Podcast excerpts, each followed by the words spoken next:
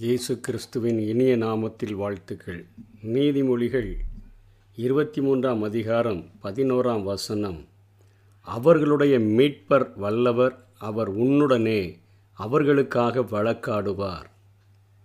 அவர்களுடைய மீட்பர் என்று சொன்னால் அதற்கு முந்தின வசனத்திலே திக்கற்ற பிள்ளைகளுடைய நிலங்களே என்று போடப்பட்டிருக்கிறது. திக்கற்றவர்களுடைய மீட்பர் வல்லவர் அவர் உன்னுடனே அவர்களுக்காக வழக்காடுவார் என்று சொல்லி இங்கே சாலமோன் ஒரு அல அருமையான சுவிசேஷத்தை இங்கே இந்த இடத்திலே அவர் சொல்லிக் கொடுக்கிறதை நாம் பார்க்கிறோம். மீட்பர் என்று சொன்னால் டிஃபண்டர் அல்லது அவர் நம்மை பாதுகாக்கிறவர் ஒரு மெய் பாதுகாப்பாளர் ஒரு மிகுந்த நெருங்கிய ஒரு உறவினர் பாதுகாக்கக்கூடிய அந்த மீட்பரானவர் அவர் வல்லவர் அவர் வழக்காடுகிறவர் என்கிற ஒரு நற்செய்தியை இங்கே சாலமோன் இந்த வசனத்திலே சொல்லிக் கொடுக்கிறதை நாம் பார்க்கிறோம். வேதத்திலே அப்போஸ்தலர் ஏழாம் அதிகாரம் முப்பத்தி ஐந்தாம் வசனத்திலே மோசையை குறித்து எழுதப்பட்டாலும் அது யாத்ராகமும் புஸ்தகத்திலேயே அந்த காரியம் நடந்து விடுகிறதை நாம் பார்க்கிறோம். அப்போஸ்தலர் ஏழாம் அதிகாரம் முப்பத்தி ஐந்தாம் வசனத்திலே மோசையை குறித்து உன்னை அதிகாரியாகவும் நியாயாதிபதியாகவும் ஏற்படுத்தினவன் யார் என்று சொல்லி அவர்கள் மறுதளித்திருந்த இந்த மோசையைத்தானே தேவன் முட்செடியில் அவனுக்கு தரிசனமான தூதனாலே தலைவனாகவும் மீட்பனாகவும் அனுப்பினார் என்று சொல்லி. இந்த மீட்கிறவர் இந்த பாதுகாக்கிறவர் இந்த பராமரிக்கிறவர் முதலிலே ஒரு மனிதனுடைய வாழ்க்கையில் என்ன செய்கிறார் என்பதை மோசையினுடைய காரியத்திலிருந்து நாம் புரிந்து கொள்ள முடியும். மோசே அன்றைக்கு இஸ்ரவேல் ஜனங்கள் எகிப்திலே அவர்கள் பெருமூச்சு விட்டு அழுகிற அந்த சத்தத்தின் மத்தியிலே தங்கள் ஜீவனை கசப்பாக்கின அந்த சூழ்நிலையிலே மோசையை ஆண்டவர் தெரிந்து கொண்டு அவர்களை விடுதலை செய்து அந்த அடிமைத்தனத்திலிருந்து அவர்களை தூக்கி எடுத்து வரும்படியாக அனுப்பினதை நாம் பார்க்கிறோம். யாத்ராகமும் பதினாலாம் அதிகாரத்தில் ஆண்டவர் அத்தனையாக அவர்கள் எல்லாரும் எகிப்தியர் எல்லாரும் பின்தொடர்ந்து வந்தபொழுது அங்கே முன்பாக செங்கடல் இருந்தபொழுது ஆண்டவர் மோசையை கொண்டு அந்த செங்கடலை பிளந்தவர் மாத்திரமல்ல அவர்களுக்கு முன்பாக நடந்து சென்ற பரிசுத்த ஆவியானவர் அவர்களுக்கு முன்பாக இருந்து விலகி அவர்களுக்கு பின்பாக வந்து நின்றதையெல்லாம் நாம் யாத்ராகமும் பதினாலாம் அதிகாரத்திலே வாசிக்கிறோம். அத்தனையாய் ஓங்கிய புயத்தினால பலத்த கரத்தினால அடிமைப்பட்டிருந்த ஜனங்களை விடுதலை செய்து அவர்களுக்கென்று ஒரு ராஜ்யத்தையே கொடுக்கும்படியாக மோசே என்கிற ஒரு மீட்பனை ஒரு தலைவனை அங்கே அனுப்பினதை நாம் பார்க்கிறோம். ஆண்டவராகிய இயேசு கிறிஸ்து இந்த பூமியிலே பிறந்தபொழுது அவரை குறித்தும் சொல்லப்பட்ட காரியம் அதுதான். உலகத்தில் அவர் வந்து எல்லா மனுஷரையும் அவர் பிரகாசிப்பிக்கிற ஒரு ஒளியாக அவர் லோக்கா ஒன்றாம் அதிகாரம் முப்பத்தி ரெண்டாம் வசனத்திலே அவர் பெரியவராய் இருப்பார் உன்னதமானவருடைய குமாரன் எண்ணப்படுவார் என்று அவரை குறித்து சொல்லப்பட்டிருக்கிறதே. அவரையாலே உலகம் ரட்சிக்கப்படுகிறதற்காகவே அவரை அனுப்பினார் என்று யோவான் மூன்று பதினேழிலே நாம் வாசிக்கிறோமே. உலகத்தை அடிமைத்தனத்திலிருந்து பாவத்தின் அடிமைத்தனத்திலிருந்து அக்கிரமத்தினாலும் பாவத்தினாலும் மறித்தவர்களாயிருந்த நம்மை உயிரோடு கூட எழுப்பி உன்னதங்களில் அவரோடு கூட உட்கார பண்ணும்படியான ஒரு நற்செய்தியைத்தான் இங்கே இயேசு கிறிஸ்துவை குறித்து நாம் பார்க்கிறோம். ரெண்டாவதாக ரூத்து புத்தகத்திலே ரெண்டாம் அதிகாரத்திலே பத்தொம்போது இருபதிலே மோவாஸ் சாரி போவாஸ் என்கிற ஒரு மனிதனை குறித்து நாம் பார்க்கிறோம். நகோமி அவரை குறித்து சொல்லுகிறார் நான் இன்று வேலை செய்த வயல்காரன் பேர் போவாஸ் என்றால் ரூத்து அப்பொழுது நகோமி தன் மருமகளை பார்த்து உயிரோடு இருக்கிறவர்களுக்கும் மறித்தவர்களுக்கும் தயவு செய்கிற கர்த்தாராலே அவன் ஆசீர்வதிக்கப்படுவானாக என்றால் பின்னும் நகோமி அவளை பார்த்து அந்த மனுஷன் நமக்கு நெருங்கிய உறவினன் முறையானும் நம்மை ஆதரிக்கிற சுதந்திரவாளிகளில் ஒருவனுமாய் இருக்கிறாள் என்று சொல்லி அங்கே போஷிக்கிறவனாக அங்கே ரூத் வாழ்க்கை இழந்தவளாக நின்று கொண்டிருக்கிற திக்கற்ற நிலைமையில் என்னுடைய எதிர்காலம் சூனியமாகிவிடுமோ என்கிற ஒரு சூழ்நிலையில் அங்கே போவாஸ் என்கிற ஒரு மீட்பனை வேதம் அடையாளம் காட்டி கொடுக்கிறது. இனிமேல் என்னுடைய வாழ்க்கையிலே சந்ததிகள் பிறக்குமோ? இதோடு கூட இந்த நகோமியினுடைய வம்ச வரலாறு அழிந்துவிடுமோ என்று நினைக்கிற அந்த சூழ்நிலையிலே அங்கே போவாஸ் என்கிற ஒரு மீட்பனை வேதம் அறிமுகப்படுத்தி ரூத்திருவுக்கு வாழ்வு கொடுத்தது மாத்திரமல்ல அவளை போஷித்தது மாத்திரமல்ல அவளை பராமரித்தது மாத்திரமல்ல. ரூத்தினுடைய சந்ததியில்தான் தாவீது தோன்றினார். அந்த தாவீதின் சந்ததியில்தான் என் இயேசு கிறிஸ்து வெளிப்பட்டார் என்கிறதை பார்க்கிறோம். நம்மை போஷிக்கிறவராக நம்மை பாதுகாக்கிறவராக நம்முடைய எதிர்காலத்தை ஆசீர்வதிக்கிறவராக இங்கே மீட்பரை குறித்து இங்கே ஒரு மீட்பரை குறித்து வேதம் அடையாளம் காட்டி கொடுக்கிறது. மூன்றாவதாக யோபு சொல்லுகிறார்.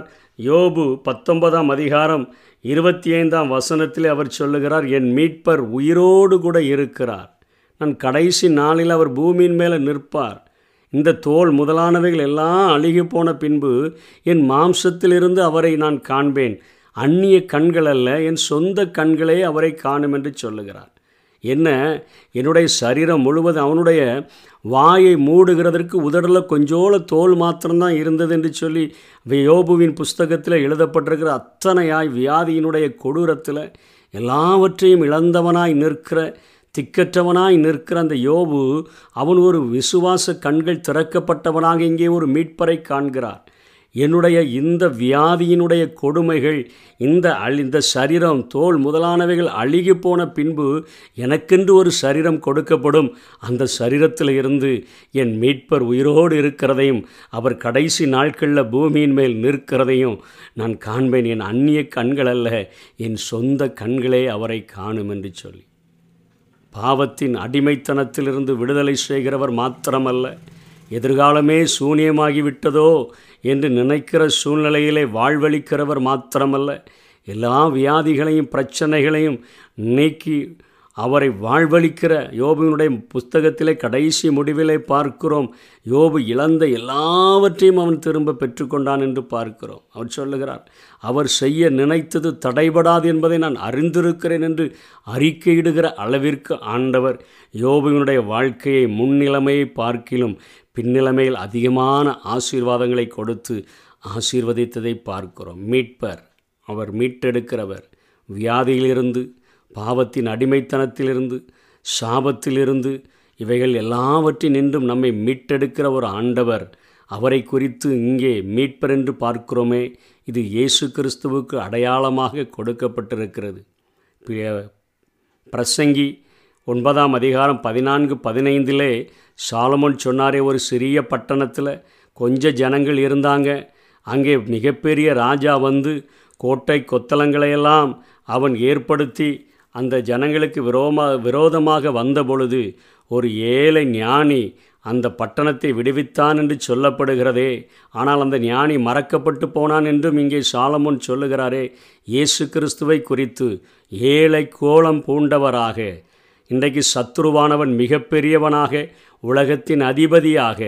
அவன் கோபுரங்களையெல்லாம் கெட்டி ஜனங்களை இப்படிப்பட்ட அடிமைத்தனத்திற்குள்ளாக பாவத்தின் அடிமைத்தனத்திற்குள்ளாக சாபத்தின் அடிமைத்தனத்திற்குள்ளாக ரோகத்தின் அடிமைத்தனத்திற்குள்ளாக வைத்து விடுதலை ஆக்க முடியாதபடி மாற்றியிருந்த பொழுது என் ஆண்டவராகிய இயேசு கல்வாரி சிலுவையினால் தன்னுடைய சொந்த இரத்தத்தினால் நம்ம எல்லாரையும் மீட்டெடுத்தவராக நம்முடைய சொந்த இரத்தத்தை கொடுத்து நமக்கு விலைக்கு வாங்கின இயேசு கிறிஸ்துவாக அவர் வந்த அவர் நம்மை மீட்டெடுக்கிற ஒரு மீட்பர் என்பதை வேதம் அடையாளப்படுத்தி காட்டுகிறது. அவர் பிறந்தபொழுது இயேசு என்கிற பெயரே அவர் தமது ஜனங்களினுடைய பாவங்களை எல்லாத்தையும் நீக்கி அவர்களை ரட்சிப்பார் மீட்டெடுப்பார் மீட்பர் நெருங்கிய உறவினர். அவர் தன்னுடைய சொந்த இரத்தத்தை விலையேற பெற்ற இரத்தத்தை நமக்காக விலையாக கொடுத்து நம்மை விலைக்கு வாங்கினவர் அவர் டிஃபெண்டர் மெய் பாதுகாப்பாளர். உலகத்தின் முடிவு பரியந்தமும் சகல நாட்களிலும் நான் உங்களோடு கூட இருக்கிறேன் என்று சொன்ன ஒரு ஆண்டவர். அவரை குறித்து இங்கே சாலமன் சொல்லுகிறார் அவர் வல்லவர். வேதம் சொல்லுகிறது வானோர் கீ பூதலத்தோர் பூமியின் கீழானோருடைய முழங்கால் யாவையும் முடங்கும்படி செய்யக்கூடிய அந்த நாமமாகிய இயேசு. அவர் சொல்லுகிறார் உயிர் தெழுந்த பொழுது இதோ மரணத்திற்கும் பாதாளத்திற்கும் உர உடைய திறவுகோலை உடையவராய் இருக்கிறேன் வானத்திலும் பூமியிலும் சகல அதிகாரமும் எனக்கு கொடுக்கப்பட்டிருக்கிறது. உலகத்தின் முடிவு பரியந்தமும் சகல நாட்களிலும் நான் உங்களோடு கூட இருக்கிறேன். இதுதான் நற்செய்தி. அவர் அதோடு நின்று விடுகிறவர் மாத்திரமல்ல. பாதுகாத்து பராமரித்து விடுதலை செய்கிறவர் மாத்திரமல்ல. அவர் நமக்காக வழக்காடுகிறவர். திக்கற்ற பிள்ளைகளுடைய நியாயத்திலே வழக்காடுகிறவர் என்பதையும் இங்கே சாலமோன் காட்டிக் கொடுக்கிறார். நீதிமொழிகள் இருபத்தி ரெண்டாம் அதிகாரம் இருபத்தி மூன்றாம் வசனத்திலும் கர்த்தர் அவர்களுக்காக வழக்காடி அவர்களை கொள்ளையிடுகிறவர்களுடைய பிராணனை கொள்ளையிடுகிற ஒரு ஆண்டவர். இன்றைக்கு ஆண்டவருடைய பிள்ளைகளாக இருக்கக்கூடிய நமக்கும் யோபு ஒரு அழகான ஆலோசனையை சொல்லிக் கொடுக்கிறார். யோபு முப்பத்தி ஒன்று இருபத்தொன்று இருபத்தி ரெண்டில் ஒளிமுக வாசலில் எனக்கு செல்வாக்கு உண்டென்று நான் கண்டு திக்கற்றவனுக்கு விரோதமாக என் கையை நீட்டினதும் உண்டானால் என் கைப்பட்டை தோளிலிருந்து சரிந்து என்னுடைய புயத்து எலும்பு முறிந்து போவதாக அவ்வளவு திக்கற்ற பிள்ளைகளுக்காக வழக்காடுகிறவரை யோபு அறிந்திருந்தான் இன்னைக்கு ஒருவேளை இன்னைக்கு நம்முடைய நியாயங்கள் இந்த பூமியில் மறுக்கப்படலாம் திக்கற்றவர்களைப் போல காணப்படலாம் எனக்கு எப்படி நீதி நியாயம் கிடைக்கும்னு சொல்லி நினைக்கலாம். நமக்காக வழக்காடுகிற ஒரு ஆண்டவர் அவர் மீட்பர் அப்படிப்பட்ட மீட்பர் வல்லமையுடைய ஒரு மீட்பர். இந்த உலகத்தில் யாருமே எதிர்த்து நிற்க முடியாதபடி வானோர் பூதலத்தோர் பூமியின் கீழானோருடைய முழங்கால்கள் யாவையும் முடங்க பண்ணுகிற ஒரு வல்லமையுடைய உடைய ஒரு ஆண்டவர். அப்படிப்பட்ட ஆண்டவர் நமக்காக வழக்காடுகிறவர். சொந்த இரத்தத்தினால் சிந்தி நம்மை விலை கொடுத்து வாங்கினபடியினால் சாத்தானுடைய கைகளில் விட்டு கொடுப்பதற்கு அவர் ஒருபோதும் அனுமதிப்பதில்லை. இதைத்தான் வேதம் சுவிசேஷம் அல்லது நற்செய்தி என்று குறிப்பிடுகிறது. இதை நாம் இருக பிடித்து கொண்டோம் என்று சொன்னால் இந்த உலகத்தில் மாத்திரமல்ல விண்ணுலகம் சென்று சேருகிற ஒரு மகா பெரிய பாக்கியத்தை பெற்றுக்கொள்ளுவோம். கர்த்தர் தாமே நம்மை ஆசீர்வதிப்பாராக.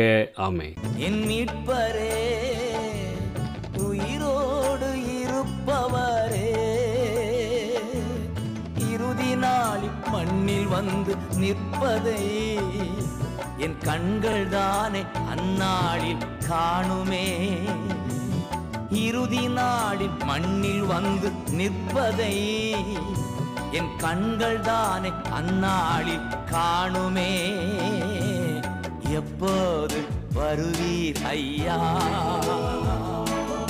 என்னுள்ளம் ஏங்குதையா அனைத்தையும் செய்து முடிக்கும் ஆற்றல் உள்ளவரே. நீர் நினைத்தது ஒரு நாளும் தடைபடாதையா? அனைத்தையும் செய்து முடிக்கும் ஆற்றல் உள்ளவரே. நீர் நினைத்தது ஒரு நாளும் நடைபடா